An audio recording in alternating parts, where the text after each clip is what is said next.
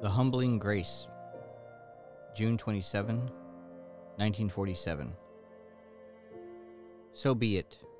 Pass me by.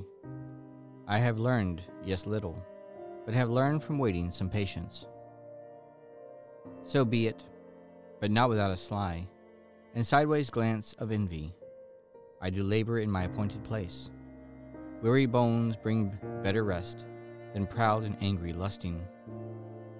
So be it, this my station, so much surpassed in daily hoping, measured well surpasses me, who casting mighty shadows, lost the stature of the man, and so amen, the humbling grace has benediction.